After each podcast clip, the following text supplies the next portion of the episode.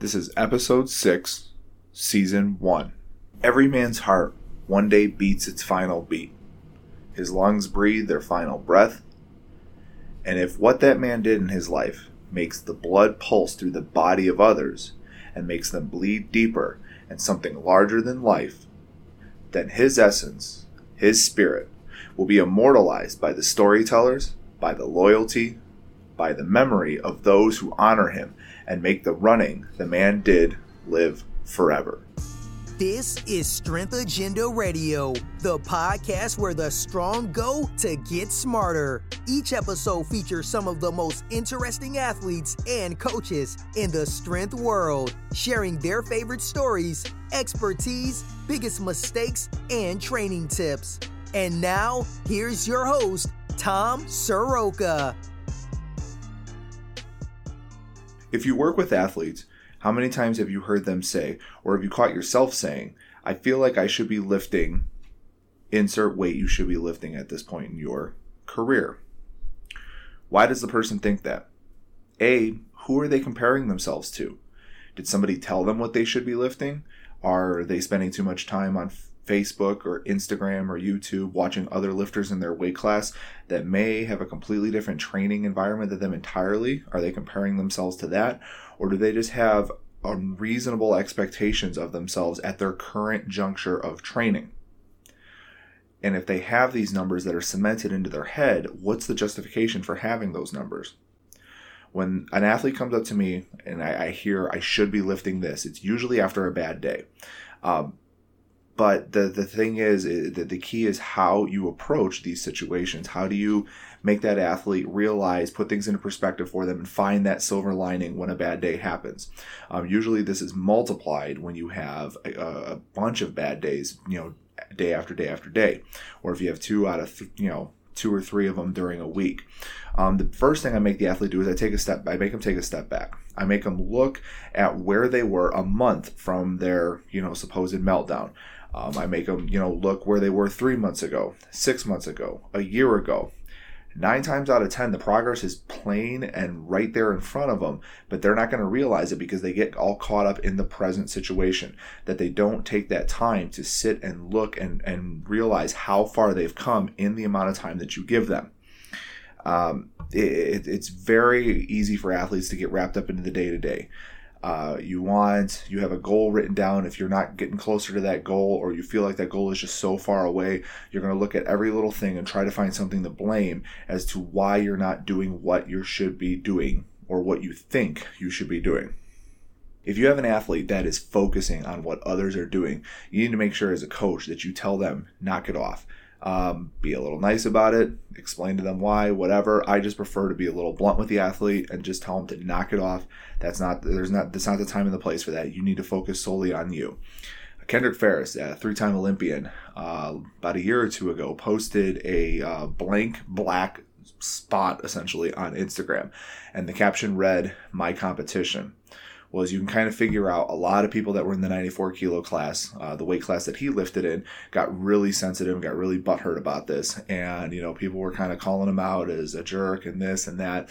Later on down the road, he was interviewed asking about that Instagram post. And he essentially said, that he didn't mean that there's nobody on his level. It just simply meant that there is nobody for him to focus on when he's training and when he's competing. When he goes to the competition, he is all he has to worry about. He is all he has control over. So there is no reason for him to watch and see what others are doing. And that's all he meant by the post. He meant more of it as a motivational thing, not necessarily as a uh, fuel to the fire kind of a deal. But of course, you know, there's always you know those who are kind of uh, you know pessimistic about it, kind of skeptical about his motives. Um, personally, I kind of believe the guy, and I feel like more athletes need to take up that kind of an attitude when it comes to training. You are the only person that you have control over. You spend too much time focusing on everybody else, you're going to end up messing up somewhere down the road. When you start comparing yourself to other people or you start comparing, you know, training partners to other lifters, you're not helping anybody that's involved. So do yourself a favor and just get rid of those notions uh, right away. Another thing people have to understand when you're comparing yourself to another lifter is the training situation may not be the same from person to person, from place to place. Take myself, for example, between California Strength, MDUSA, and moving back to Chicago. Heck, moving back to Chicago, I've had three completely different training environments. But MDUSA to Cal Strength was a completely different training environment. You need to understand that not everybody is doing this full time. Some athletes do have that luxury. There are very few in the United States, but there are some that do have that luxury. Um, most people are doing this at more as a hobby. They have full time jobs. Um, you also have to understand facility restrictions. I mean, when I trained in my my in law's garage, I had access to a squat stand, uh, about 375 pounds in uh, bumper plates, and a bushing bar that didn't spin the greatest, but it was all I had, and it was what I got a lot of work done in. Um, when I was at MDUSA, we had top of the line equipment. Anytime we needed something, anytime we asked for something, it was there for us. Two completely situ- uh, different situations. But if you take my snatch, for instance, I accomplished a better snatch training in that garage by myself than I did at MDUSA. So it's all, you got to take all these different things into consideration. Coaching is another one. Um, some people that you might be working, or you might not work with, that you might be comparing yourself to might have you know a bunch of different coaches at your disposal. You may be you know training at a crossfit. Not that there's anything wrong with that but the coach might not be on the same uh, uh, accreditation level or you know credentials might not have the resume of athletes that some of these people you're comparing yourself to. Um, and another thing which i think is a huge piece of the puzzle is training partners. Who are you surrounding yourself with? Um, there's a great quote that if you uh, if you walk with the lame you're going to develop a limb um, I'm a firm believer in that, and I, you know, between I like training by myself, but I always know that whatever I do by myself, I'm good for a little bit more when you get me in a charged atmosphere. A lot of these teams that you're seeing now, that's the whole purpose is they're trying to surround yourself with people that are just as good or better than you, because it's going to give you that little extra push. It's going to give you that little something to train, you know, for and and to to to accomplish just when, when your body's telling you, you know what, today's not your day. Um, I don't know how many times I've seen that happen where an athlete just is like, you know what, I'm done. Then somebody comes up, adds another little kilo to that bar, lifts it, beats that person, and all of a sudden they have an extra two kilos in them and they end up taking the lead. Uh, training partners, it's an undervalued aspect of training that people don't take advantage of.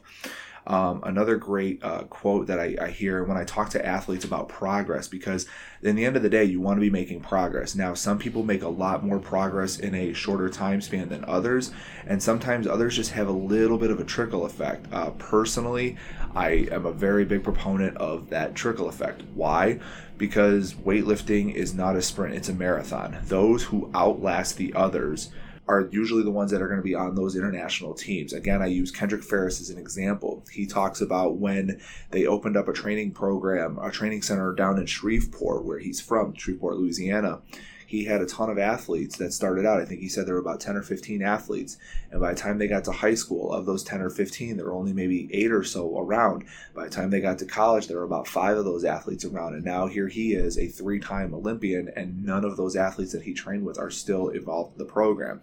So uh, it's sometimes it's more about outlasting the competition than trying to beat them, you know, in, in a quick fashion. But a great quote that I heard is that if you had one pound a week, to your lifts. Multiply that or you know add that up throughout the year. That's 50 a 52 pound improvement on a lift. Now obviously we don't deal in pounds, we deal in kilos, so maybe a half kilo or a kilo each week. Um, who, but regardless of how you look at it, who doesn't want that kind of improvement?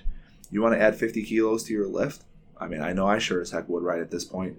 Um, be a, you know be a little ambitious with the kilos, but maybe not. Maybe think about it every two weeks you add a kilo or whatever it is. But think about making small incremental improvements. Find something to improve upon each and every day when you're in the gym. You may not PR a lift, but were your positions better maybe in the jerk? Did you not have any misses on any of your warm up sets? Um, were you able to maintain consistency? Were you able to keep your back tight throughout the entire workout? workout. Find something that you need to improve upon and improve it. It may not be an actual number in that, you know, in your notebook, on the board, or on that bar, but it might be something else. Were you able to maintain a positive attitude after a miss and come back and make it? Were you able to make the proper adjustments on a lift to make sure that, you know, you, you were be given three white lights at a competition? Find a silver lining in what you're trying to accomplish. Find a little bit of progress that you can make, and things are going to eventually get to where you want them. Um, you know, focusing on the negative, focusing on what everybody else is doing, even the people that are around you training, they might be having a really good go of it lately, and you might not be. Don't worry. Remember my quote from a couple of uh, episodes back. It's all cyclical and it's going to come back around to you. You just have to stay the course. You have to focus on what you can control. I mean, uh, just going back to that quote, um, the, the, the, the, the adding a pound every day. Um, I, you're going to be very hard pressed to find a lifter that doesn't want to add 50 pounds to their lift or about 22 and a half kilos or 20 kilos or so to their lifts. You're just, you're not going to find somebody that's not going to want to make that kind of improvement. So, my goal to you is stop focusing on what everybody else is doing. Focus on you and focus on what you should and, and shouldn't be doing for yourself in training. Not what you should be lifting necessarily, but how you can control what you're doing in your training. Focus on you and focus on what you can control, and your training will be better. Make incremental improvements, maybe not on the bar, maybe not number wise, but in your technique, in your attitude, in how you approach everyday training. And things are going to progress the way they should or the way you think they should. If you're like me, then you take pride in providing your gym and your athletes with the best of the best. Whether it be equipment, programs, products, or experiences, quality is of the utmost importance. Why wouldn't the chalk you use day in and day out for your workouts be any different? For the members at the Strength Agenda, there's only one chalk that I want aiding my athletes in their training, and that's Hand Armor Chalk. Hand Armor Chalk, the official chalk of USA Weightlifting, comes in both an antimicrobial liquid form or the traditional block form, and both options are under $10. Whether it's throwing or lifting, I really love this stuff and I recommend you give it a try. Make sure you use the code AGENDA at checkout and get an additional 10% off your order. Go to www.handarmorchalk.com and get yours now. Today's guest on Strength Agenda Radio is the Keegan Dillon. Most recently, people might know him from Butt Stuff Monthly, um, but he is a highly accredited CrossFit coach. He's worked, he runs the competition program at CrossFit Sprague, where they finished 15th at this year's regionals. He's coached numerous individual regional athletes as well as multiple USAPL national qualifiers, and he's now in the process of starting up a competitors program out in Reno, Nevada with Chrissy May Cagney's Black Iron Gym. Keegan, welcome to the show. Hey man, how's it going? It's going good. It's going good. So let's just uh, go from the beginning. Give us, you know, how you got from point A to point B. To, you know, how did you get involved? Uh, you know, what was your background um, in athletics uh, or or coaching CrossFit and all that? How did you get into it, and how did it lead you to where you're at uh, currently? All right, this might be a long, random story because none, none, of it really fits together until the end, I guess. But there you go. Um, so growing up, I played, you know, baseball, basketball. Never played football, which generally surprises people. Um, yeah, because you're a big dude. Yeah, I, well, I kind of made up for that because I went when I went to college, played basketball for a year, didn't really like the team, ended up playing rugby, which I nice. loved. Um, so I ended up playing football without pads, which made my mom super happy yeah. at the time. Um, but after college, not much going on in little old Pittsfield, Massachusetts, so I ended up joining the army. Uh, I was in the Army for four years. Ended up getting pretty severely hurt on a training jump. I was in the 82nd Airborne, so I was a paratrooper. Found out I had hemophilia, which is a bleeding disorder. Oh, geez. Ended up in the hospital for 13 days. Uh, ended up with like pretty severe nerve damage to my right leg. Um, so from that point forward, like the rest of my time in the army was spent like trying to med board out of the army as well as rehab my leg so just like that whole rehab process kind of got me really interested about fitness. Like I did the whole meathead thing um, pretty much the whole time just because I didn't really know anything yeah. different. I mean, this was 2012, 2011, 2012. So I mean, you know, things like CrossFit have been around for a while, but it wasn't highly publicized like it is now. And Mm-hmm. You know, Instagram and YouTube's were coming up, but they weren't huge. I'm not even sure Instagram was around back then. Yeah. Um, so just like that whole rehab setting, I got really intrigued by fitness. Um, started going to see a trainer that actually like she was supposed to be my physical therapist, but she actually like did a lot of CrossFitty type things with us. Like I started rowing and uh, did a lot of stuff with kettlebells just to strengthen my leg. Mm-hmm. And from there, like randomly saw I think 2011, 2012 the CrossFit Games on TV, like a rerun. And I just started watching. I was like, all right, this is pretty cool like how do I get into doing this? And like yeah. at the time, I didn't know what was going on. Like I, I was was on an army salary, so I couldn't exactly afford to go to a CrossFit gym. Yeah. So I just like started cherry picking workouts here and there from main site and um, whatever I could find online that had workouts. Um, and to this day, I've still never done a CrossFit class. I went really? right from like yeah, so I went right from like cherry picking these workouts to I had seen Nate Schrader go through uh, the CrossFit Games. So whatever year was his first year, I believe, mm-hmm. and he mm-hmm. happened to be in town in Fayetteville at a gym. Um, and I found out through a couple buddies that he was doing OPT programming. So I went right from like nothing in CrossFit to getting an individual um, coach. So I had never like hopped into class. I was just like getting a coach makes sense to me. Uh, when I get out of the army, I'll be able to afford this. So let's just jump right into like one person telling me what to do and like hopefully understands like my injury and where I'm at. And it ended up working out really well.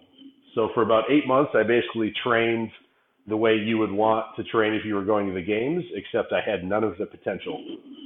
um, believe it or not, being six foot four and 280 pounds is not the best body weight or like anthropometrics for going to the CrossFit Games but yeah, I didn't makes, know that.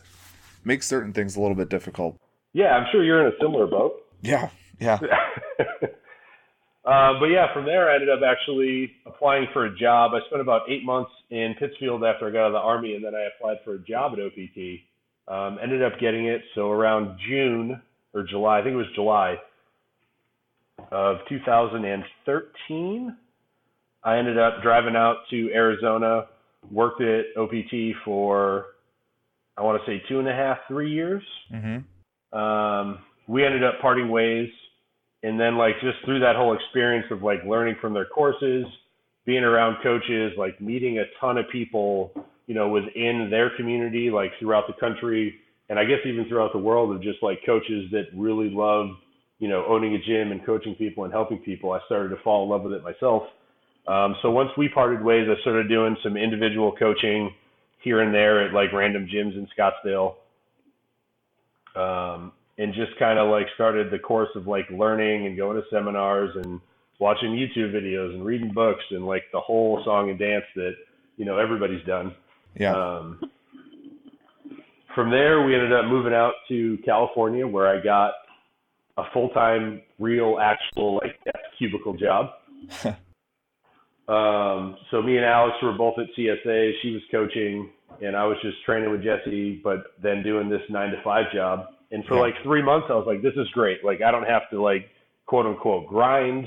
I don't have to worry about like if somebody's going to pay me this month. I'm just like going and sitting at a desk, and yep. then I'm going home and I'm getting paid for it. And I was like, this is this is the dream. This is what everybody wants. Yeah. And for like those who three... for real quick for those who aren't aware, uh, CSA's Combat Sports Academy out in Dublin, California, is one of the larger uh, CrossFits out in that area. And then Jesse Burdick, most people know him from Power WOD. He also runs their powerlifting program out of uh, CSA in Dublin, California. Sorry, I just want to make sure people could put two and two together on that. Yeah, I'm kind of rambling, so anytime no, you no, want to you're good. Me, that's fine. Um, so I literally woke up like Alex and I were fighting, and like you know Friday would come and I'd be excited. Saturday'd be awesome. Sunday I'd be in a pissy mood because I knew I'd have to wake up Monday and go back to this cubicle job that I ultimately started hating because I'd be getting texts from like Katie Hogan, Jesse Burdick, Alex. They'd be like, "Hey, we're at the gym. This is so much fun," and I'm like, "I'm stuck in this cubicle and this little shitty job. This isn't. This apparently isn't for me."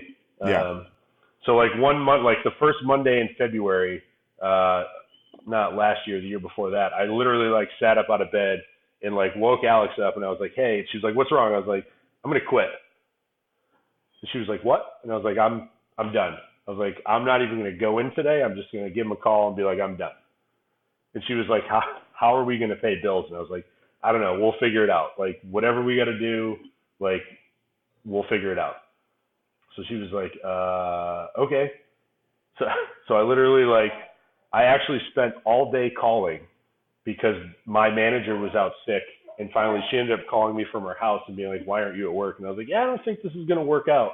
Um, but anyways, so the next, the very next day, I was at uh, CSA training with Jesse and Mark Bell, Silent Mike, uh, Kyle Kingsbury, Joe Kenn, um, aka Coach House, mm-hmm. um, and the strength coach for the 49ers, whose name escapes me, and like their whole strength and conditioning crew were at Jesse's gym, like, and we just had like one giant deadlift party. Yeah. And I was like, I'm around some like the best strength coaches in the NFL. I think Coach House got NFL Strength Coach of the Year this past year. Yeah, yeah. I remember. I remember that. The, I remember that video. Yeah, it was crazy. I was like, I, I was so like, I hadn't really met Mark, um, except maybe like once or twice at that point. So I was just like this little kid in a candy store or whatever, like standing in the background, like, this is amazing. I don't know what's going on, but I think I did the right thing. Yeah. Um, and from that point forward, I just kind of like started taking small steps towards like getting some clients. Like Alex helped a ton.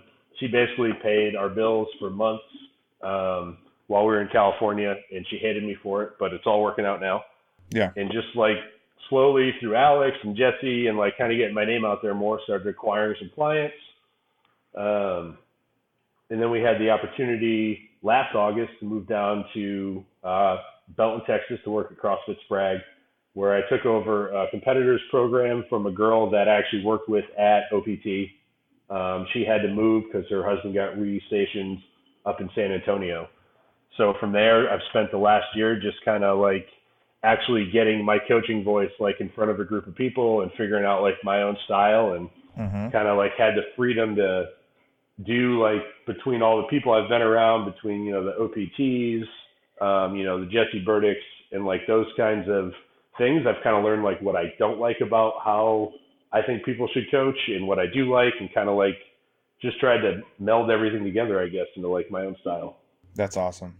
So you've it's one of those things where you kind of got into CrossFit when the the it was really starting to boom. Um, I was out in actually I was out around CSA in 2000, you know, 11, 2012 yeah. when CrossFit was really starting to hit their stride. Um, yeah, especially in that area.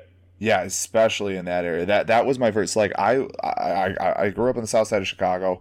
Um, and when I graduated college, like I, I, had said, I was talking to somebody about this the other day. Like I could count on one hand how many CrossFits there were in the Chicagoland area. There was one out in the suburbs. There were two out in the cities, or in, in, in, like the downtown area there was one on like the north side of the city and then there was one in like the what i consider like way south suburbs like the joliet area.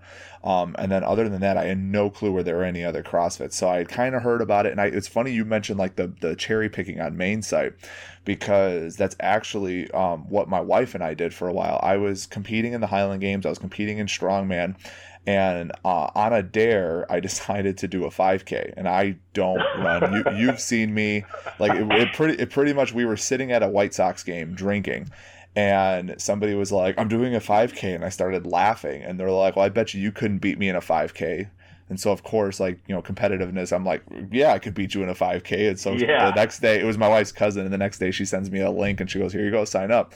And i'm like shit, I don't do any conditioning.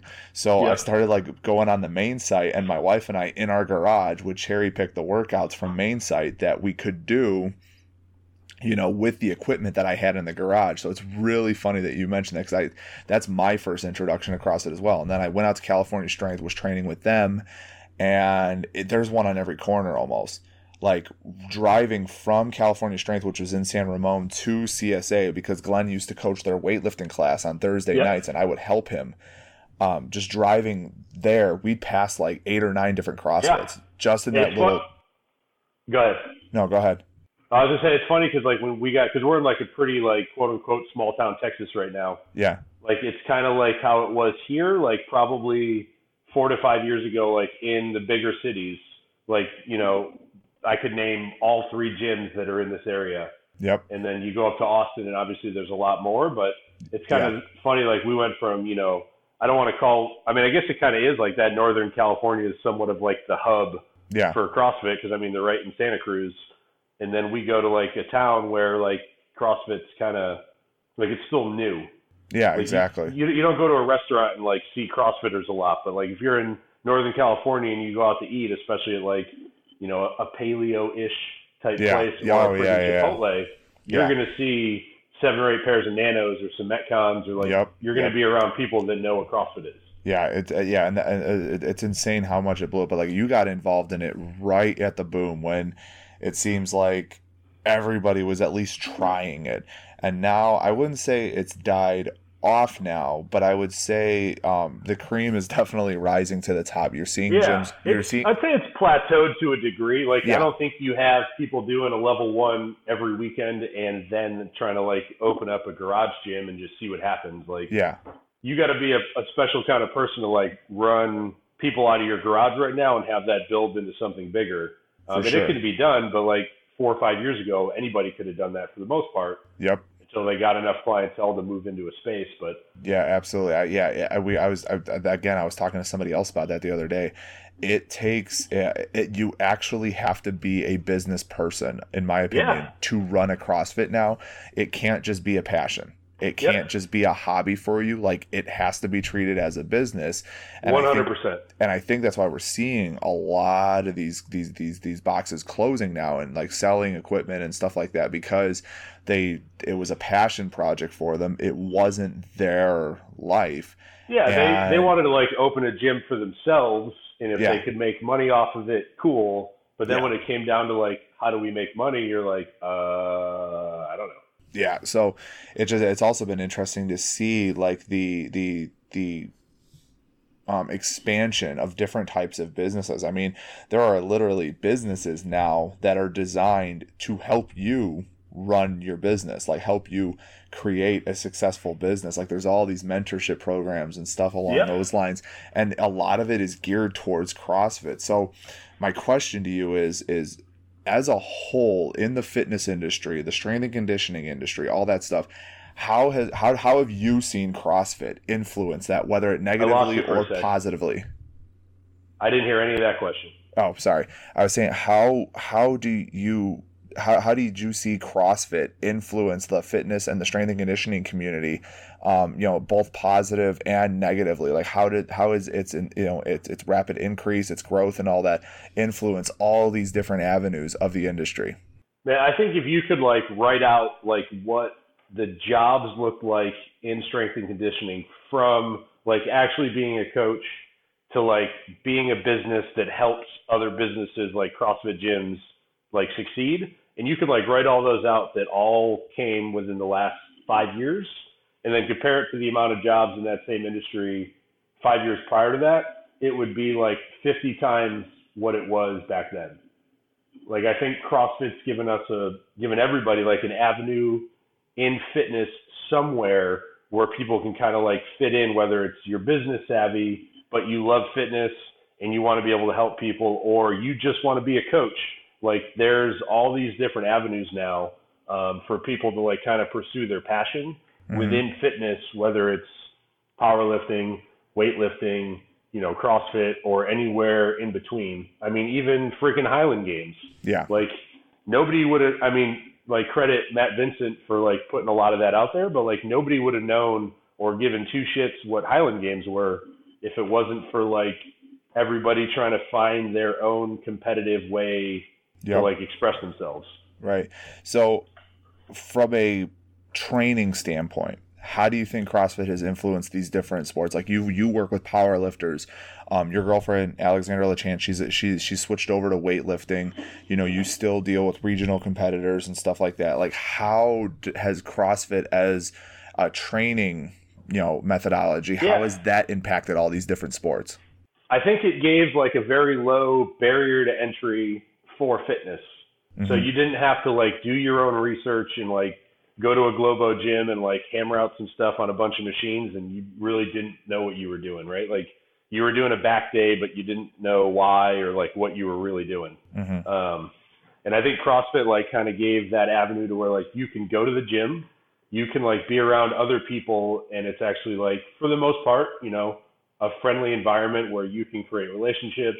It's competitive, and I think from there people kind of figured out like, oh, like lifting this heavy barbell is pretty cool. Running not so cool. Yeah. And like they kind of from there like had the ability to figure out like what their passion was in fitness be be it like maybe they were like heavy barbell not for me, but like running or rowing or like more enduring events like a tough mudder is Yeah. like kind of where they want to go. And like I Yeah. think that low barrier to entry CrossFit just allowed people to actually like find what they wanted to do. Like same with Alex, like you know, elite gymnast out of Arkansas goes into CrossFit. Her first year individual goes to the games.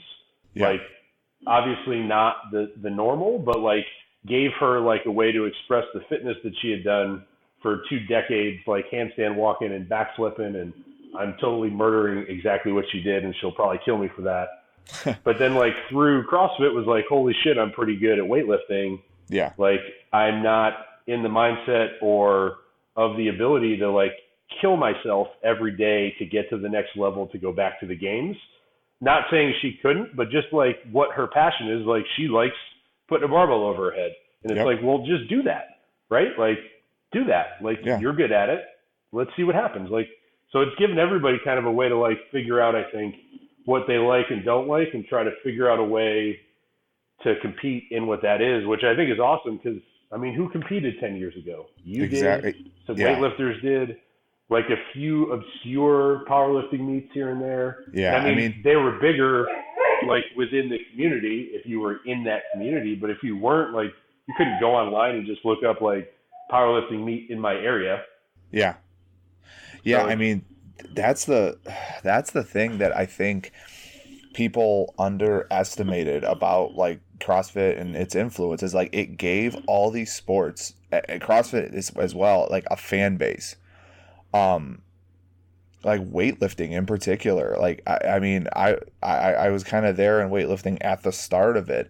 And Yeah. if you look at like the 2012 Nationals versus, you know, la- this last year's Nationals in, in, in Lombard in Chicago, Illinois, I mean, for the six for for Mattie Rogers' session, that that that seven o'clock session, I, I, that's why I ran into you at the the the seven o'clock session on Saturday night. Like there was not a seat available in that place. Like it was packed to the gills Yeah. everybody the standing room only kind of a deal and even then it was kind of uncomfortable standing around but everybody was there to watch i believe it was the 77s on the men's side or the 80 might have been the 85s and I then think it was the- 85. and the 69s on the women's side like those were two of like the more or i'm sorry it was the 94s because that was um uh colin and all them uh but Oh like, yeah, you're right. Yeah, but those that was, those were like that was two- really cool. yeah, but that's what I'm saying. Like though they had those two sessions going side to side, and almost all of the people that were in the crowd were not the competitors. Like usually at national meets, that was the crowd, that was the audience, was the competitors who had already competed or ha- were about to compete, like in the next few days.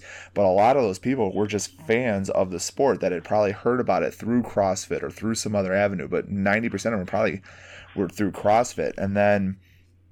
I believe it was two years ago. Um, Dave Castro started incorporating more strongman like stuff Yeah. at the Yep. games where he was in like the the, the the the pig flipping the pig um you know uh, uh, uh, uh pulling sleds like pushing you know um Yeah, odd just odd object object stuff. yeah, that- the worm, stuff like that. And all the strongman got their panties in a bunch because they're like, oh, well, we've been doing that for years. It's like, right. But they're giving people an insight to other ways of being fit, other ways of being strong.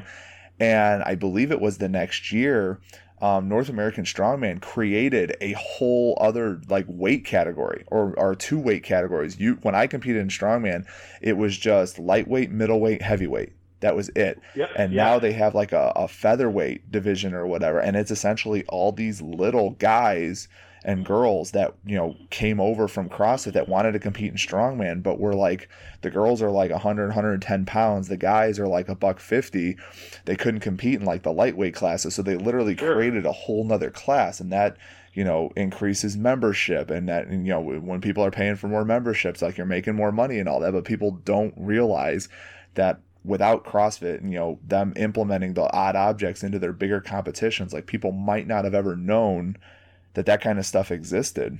Right. Uh, even uh, so, the meets that uh, Jesse Burdick runs out of CSA are Yeah. SPF, so Southern Powerlifting Federation, I believe. Yeah. And they now have, I think they've had it for a year or two now, but they have a CrossFit division. Really? So like you can, you know, sign up, be a CrossFitter and sign up and not get like demolished by the people that do powerlifting as their entire life. Yeah, yeah, yeah. And like you can actually like have a fighting chance to podium or at least like compete against peers and not feel like so overwhelmed because That's you ins- don't like have the right gear or like whatever. Just, you know, you can like go in as a newbie or just like to have a good experience.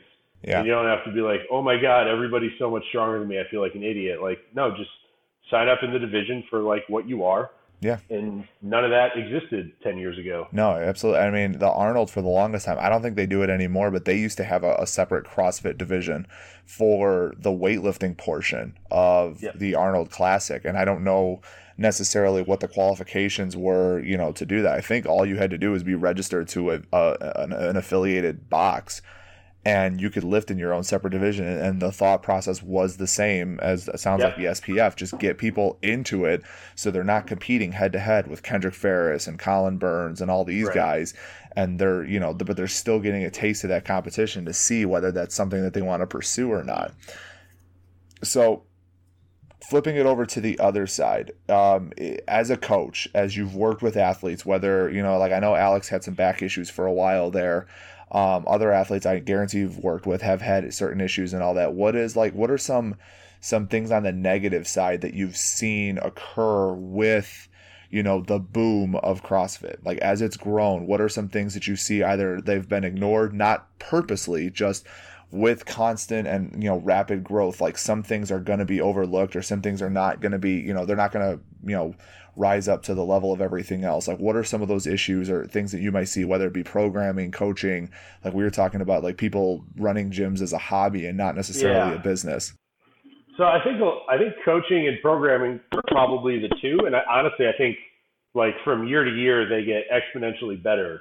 Yeah. Um, but I think like kind of in the beginning, and I mean even still to this point, like nobody really, um, and I think they'd be lying to you if they said they did like 100% knows how to coach CrossFit yet, No, right? God, like no. it's it's 10 years old, and then like super competitive CrossFit's probably like four years old, like probably three or four years old, like when super regional started and like shit started getting like super competitive, and then it's Yep. going to change again feasibly this coming year. yep Like I think everything right now is like people trying to figure out like what's best for everybody, yeah. And everybody is so individual and different to some degree that like a lot of things are playing roles like you know height, limb length, like all this other shit that like nobody ever had to think about. Yep. Is now something like all coaches need to understand if they want to get you know really high level athletes to the next level. oh absolutely. I mean Um, definitely gone are the years of like a one hit wonder. Um, Yeah. Like you are not at, at this stage in the game, you are not just going to show up to some random CrossFit and the following year qualify for regionals, qualify for the games because of your talent alone. Like it, it it's an actual sport now. Like And on the coaching side of that, like you're not just going to get your level one and then hop into like coaching a bunch of competitive athletes. exactly. Like you need to know what it feels like. You need to know like to a degree how to do a lot of the shit. Like I think you can like you could specialize in CrossFit and have like a group around you of people that can help in some areas. Like I have Jesse for powerlifting, and I can reach out to Jared Fleming um, for weightlifting, and Yep. I live with Alex. So if I like have gymnastics questions, like I have all these people at my disposal, but I'm not Yep. just like using them so I don't need to know it. Like I'm using them as resources so I can learn Yeah. and also give the best product I can to my athletes.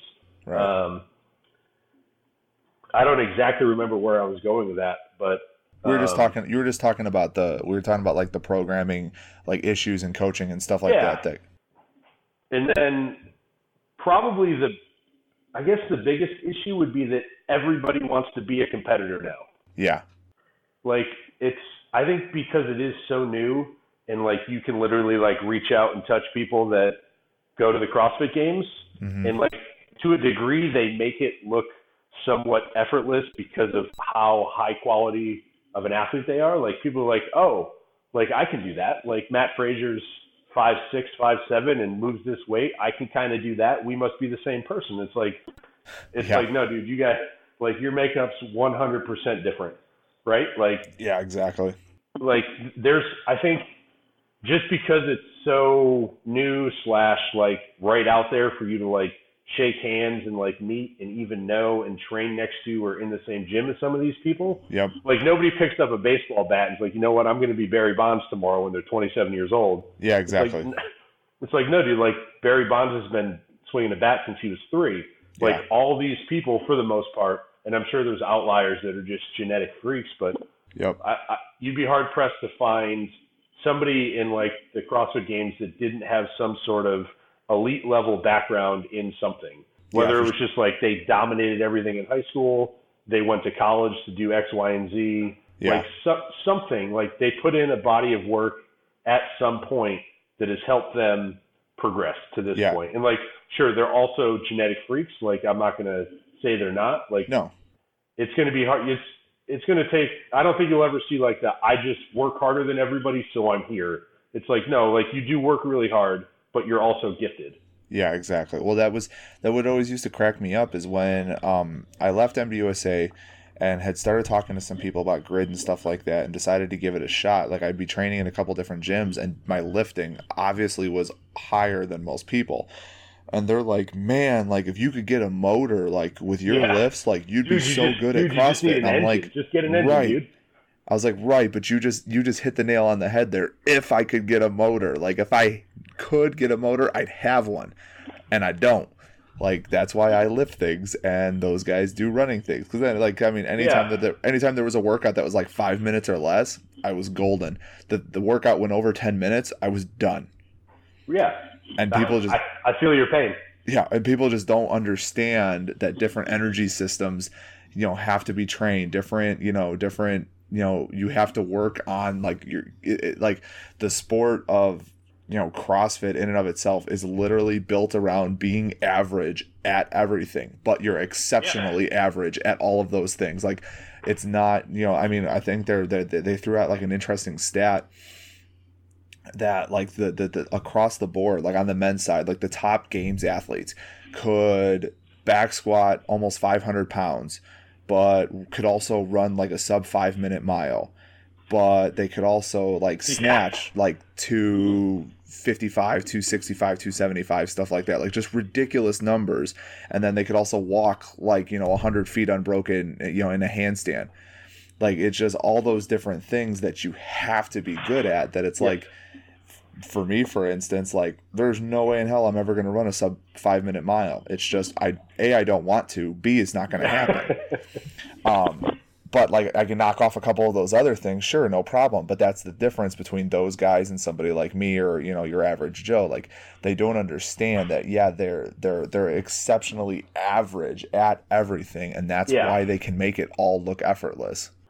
It- yeah, I, I, everybody like even in the sport of CrossFit like forgets the amount of work these people put in. yeah And it's not just like, oh, like they're lucky they don't have a job, they can do whatever they want. Like, okay, no, like yes, like they do have that, but if you had all the time in the world, that doesn't mean you're going to be Mat Fraser. yeah exactly But like you look at somebody like Ben Smith, who's been CrossFitting for seven, eight, nine years now, whatever it is, oh and wow. everybody's like, oh, like they came out with strict muscle ups, and then all of a sudden, like people are just doing them like they're easy, and then everybody in the gym's like, hey, I want to do strict muscle ups, and you're like, can you do a regular muscle up? Like, can Yeah. you do a dip?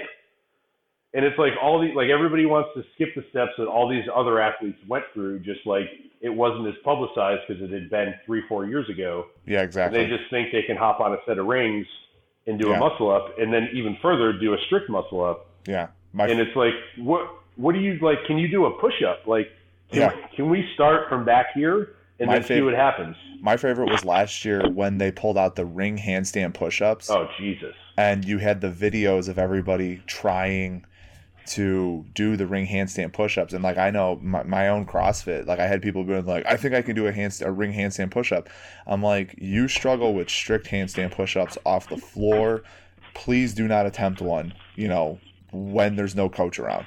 Like I was like, the last thing we need, and then sure enough, like I people will be posting videos. Oh, these are a lot harder. You know than they than they appeared and i'm like right because you have to understand the first time you saw these was when the upper echelon of the sport was tackling them and they've probably done them at, at one point or another in their training yeah absolutely and like and i don't know like at what point or how to like reel those people in like i know i can do it for my people yeah as best i can but like it's like n- not like 330,000 people signed up for the Open this year, and That's what insane. 48 men and 48 women go to the games. Like, yeah I'm not great at math, but I feel like those are pretty low percentages. Yeah, exactly. I think a lot of it comes from maturity of the athlete, you know, from an athletic standpoint. Like they just they come in like guns blazing and they're able to understand, okay, this is going to take some time or I don't have that necessary skill set. So I'm going to do the best I can with what I got. And I think that it's just it's some people either learn that quicker than others and some people just never learn that. Um I think that's like the big thing, especially with working with athletes, because even now, you know, and now that the, the the strength agenda is just strictly a weightlifting gym. I have a couple of guys that I come in that they don't want to do snatch, clean, and jerk, so they do some fitness stuff and all that, but they're not trying to, you know, set the world on fire here. Like they just flat out say they're like, I just want to look good when I take my shirt off, like Yeah. plain and simple. And I'm like, you know what, I can work with that. And then I get other people that are like, I want to qualify for the American Open this year. And they struggle snatching more like around 40 kilos. I'm Well, like, if they eh, keep dropping those totals, then who knows? yeah, exactly. Well, yeah, That's a different story for a different day. different story for a different day. We can talk about that all day long. So, You honestly though, like I also think, and I can't speak for obviously every local CrossFit competition across the country. Yeah. But what I have seen at some of them is they see the games yep, and then they're like, "Oh, this is the standard, so we need to do some deviation of this for our Yeah. event." yeah, And it's like, no, no, you're a local competition. Think CrossFit six years ago yeah. and stick in that realm. I mean that. and I, I think people are just kind of getting ahead of themselves from like what they see on TV yeah, as opposed to like what's feasible for like just regular everyday members can do. yeah, um, for sure. And not, I don't know if this is going to jump ahead, uh, but ahead of time you like asked me what I thought was like good or bad about uh, yeah, no, CrossFit. go ahead. And I think kind of the big, I don't know if it's a flaw, but it is like the the other 300 and you know 29,500 people that like don't really get much. Like they do the open, they're never ever going to do good and not do good, but they're never going to go to regionals. Yeah, And there's not much that CrossFit gives them in the way of like a competitive outlet Yeah. that's as awesome as the games. Not that they need that, but like there's no like there's the team series. yeah, Those people probably aren't going to put a team together and win. You know, Yeah. there's the lift off or whatever, probably not going to win that. yeah, And there's just I- I just don't know over time, like in the next ten years, like at what point does the fad kind of wear off and people are like, why am I crushing myself in the gym every day with like this group of people? Like what what is my goal? And I think everything's become so centered around actually competing in things that people are going to be like, I don't really like competing in this. yeah, What do I like? I could just go walk on a treadmill again, and I'm afraid it's going to come back to that at some point. yeah. I will say though, like a, a big positive, um, it, on the competition side of things is I feel like I mean you, I, I don't know how it is out by you, but if, by me, I feel like there are multiple competitions almost every weekend. Yeah, and it gives people that chance to measure you know their their their, their progress like the competitions are becoming annual and you can go to that competition like year after year and just test how you've improved you know whether you're moving up through the scale division and then on to the rx division or whatever. And so i do think with like the boom and with the increase and all that stuff like the more availability to local competitions i think could quench some of that thirst that you're talking about. But in the grand scheme of things i definitely do see um yeah i definitely do see a little bit of a fall off in in the fact that why am i killing myself like what is my goal here um yeah. I think the general fitness people that are you know going to be hard pressed to find better results elsewhere will stick with it. But yeah, I definitely do, could see a little bit of a fall off. Uh, you know, CrossFits and, and and their classes becoming a little bit more exclusive. But you know, only time could tell. Like people were like when I was telling people in 2015 that I was going to open a CrossFit, they're like, "Do you really think that's a smart idea? Like it's going to die off pretty soon." Right. And here it is, two years later. The gym that I used to you know own is still up and running. Um, more gyms have opened in the area. So I mean, it's it's one of those things like you know, I don't think anybody's gonna be able to you know. Yeah, I think it's definitely still on the up and up. But like, so you're in a highly populated area right now. Yeah. I'm in Belton, Texas. So you know, with the three gyms here, and like yeah, like you can travel an hour, get to Austin, two hours, get to Dallas. So there's obviously a lot of opportunity. Yeah. But I just don't know, especially like there's such a stigma I feel like around the word scaled yeah. That like people don't want to do it.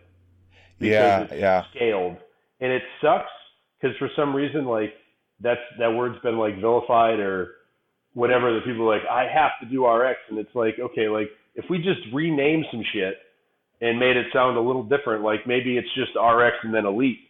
And like I know competitions have kind of gone the way of like using that terminology, and I think that helps. Yeah. But in for some reason, and it's unfortunate, but scaled, I feel like just gets this bad rap. Yeah, I would that, agree. Like it's going to be like super easy, or that you're worthless, or you're not as good as X, Y, and Z, and it's like this. No, it's just your ability, and it's not bad, and it's not yeah. good. It's just like it's just who you are based on your body of work over time, your genetics, and everything else. And it's just like go compete with the people that are at your level so you can have fun and try to be competitive as opposed to like let's go do RX and finish last. And it's like, well, what did you learn or gain from that experience other than you finished where you thought you were going to finish? Absolutely. So, if you had one piece of advice to give out to anybody that wanted to get involved in the coaching side of CrossFit, obviously, we've given out plenty on the on the on the athletic side, you know. But if you were to give it oh, like a big piece of advice to to somebody that wants to get in on the coaching, or maybe there are some coaches that are just looking to up their game that are listening to this, like what would that be? I would like I'd reach out to people. Like I did it, right? Like I said before, like I didn't know Jesse Burdick before a year ago, and now he's one of my best friends. And I'm not saying that's going to like be everybody's scenario. Yeah. But I think people need to be a little more. Man, I don't want to say aggressive because if I get like 50 emails after this, it's going to suck.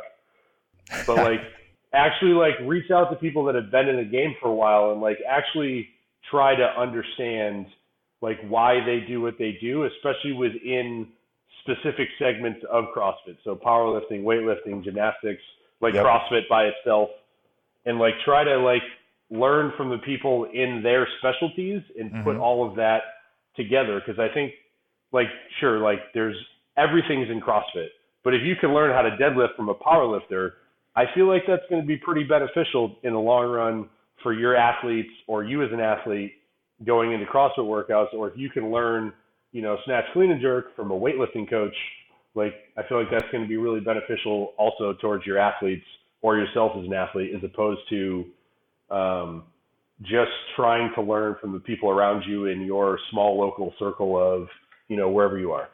Absolutely. That that's a great piece of advice.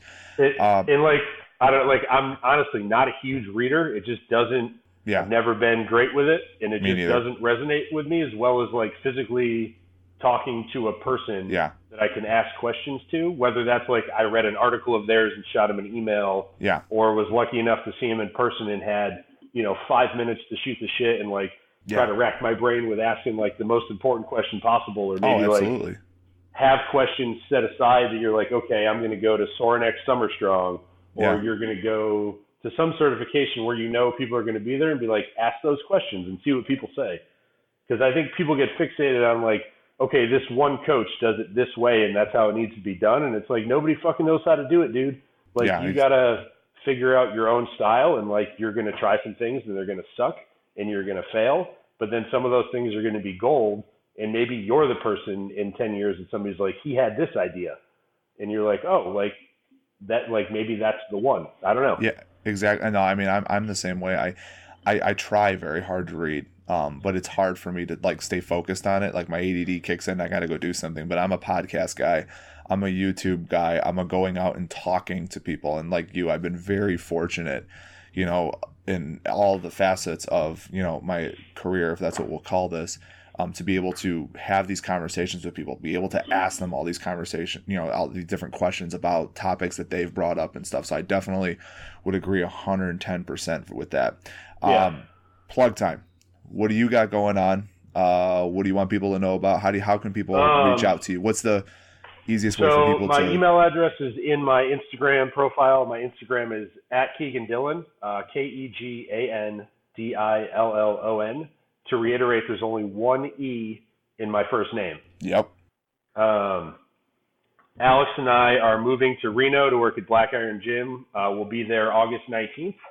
I'm going to do some cool things with the guys out there and the girls out there. Going to start a competitive program. Going to help out Chrissy and everybody that does the podcast out there and try to bring up their podcast a little bit just based on how much everybody travels out there. Try to be like a, a steady voice for the podcast. Um, Alex is going to be out there doing doing her thing basically. She's going to be able to train with Q, be around weightlifters of her level. Um, so I'm really excited to see where she goes with that. And mm-hmm. then you can always check her out on Train Heroic. Um, she does LaChance Fit Gymnastics, and she's now doing. I still program it, but she's taken over running uh, Butt Stuff Monthly, which is also on Train Heroic. Nice, very cool, very cool, and we'll have links to uh, all this stuff on the. We'll we'll put your uh, your Instagram and the the train heroic links and all that stuff in our show notes for people that are trying to reach out to you. Now the fun part, lightning round time. Let's do it.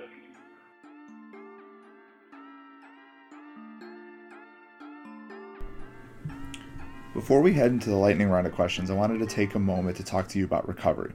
From yoga to cryotherapy, portable stim units to float therapy, and everything in between, more athletes are realizing the power of recovery and making it a priority.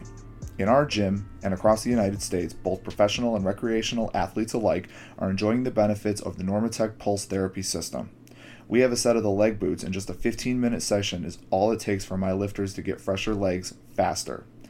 We love to pack up our unit in the handy carrying case and take it on the road to meets. Especially after a long drive, it's like having a massage therapist on call. And as a gym owner, it's a no brainer to add another hassle free revenue stream to my books while helping my athletes get access to better, faster recovery. Visit normatecrecovery.com and use Strength Agenda to take a whopping $100 off the purchase of a unit. normatecrecovery.com. That's N O R M A T E C. Or click straight from the show notes. Now back to the show.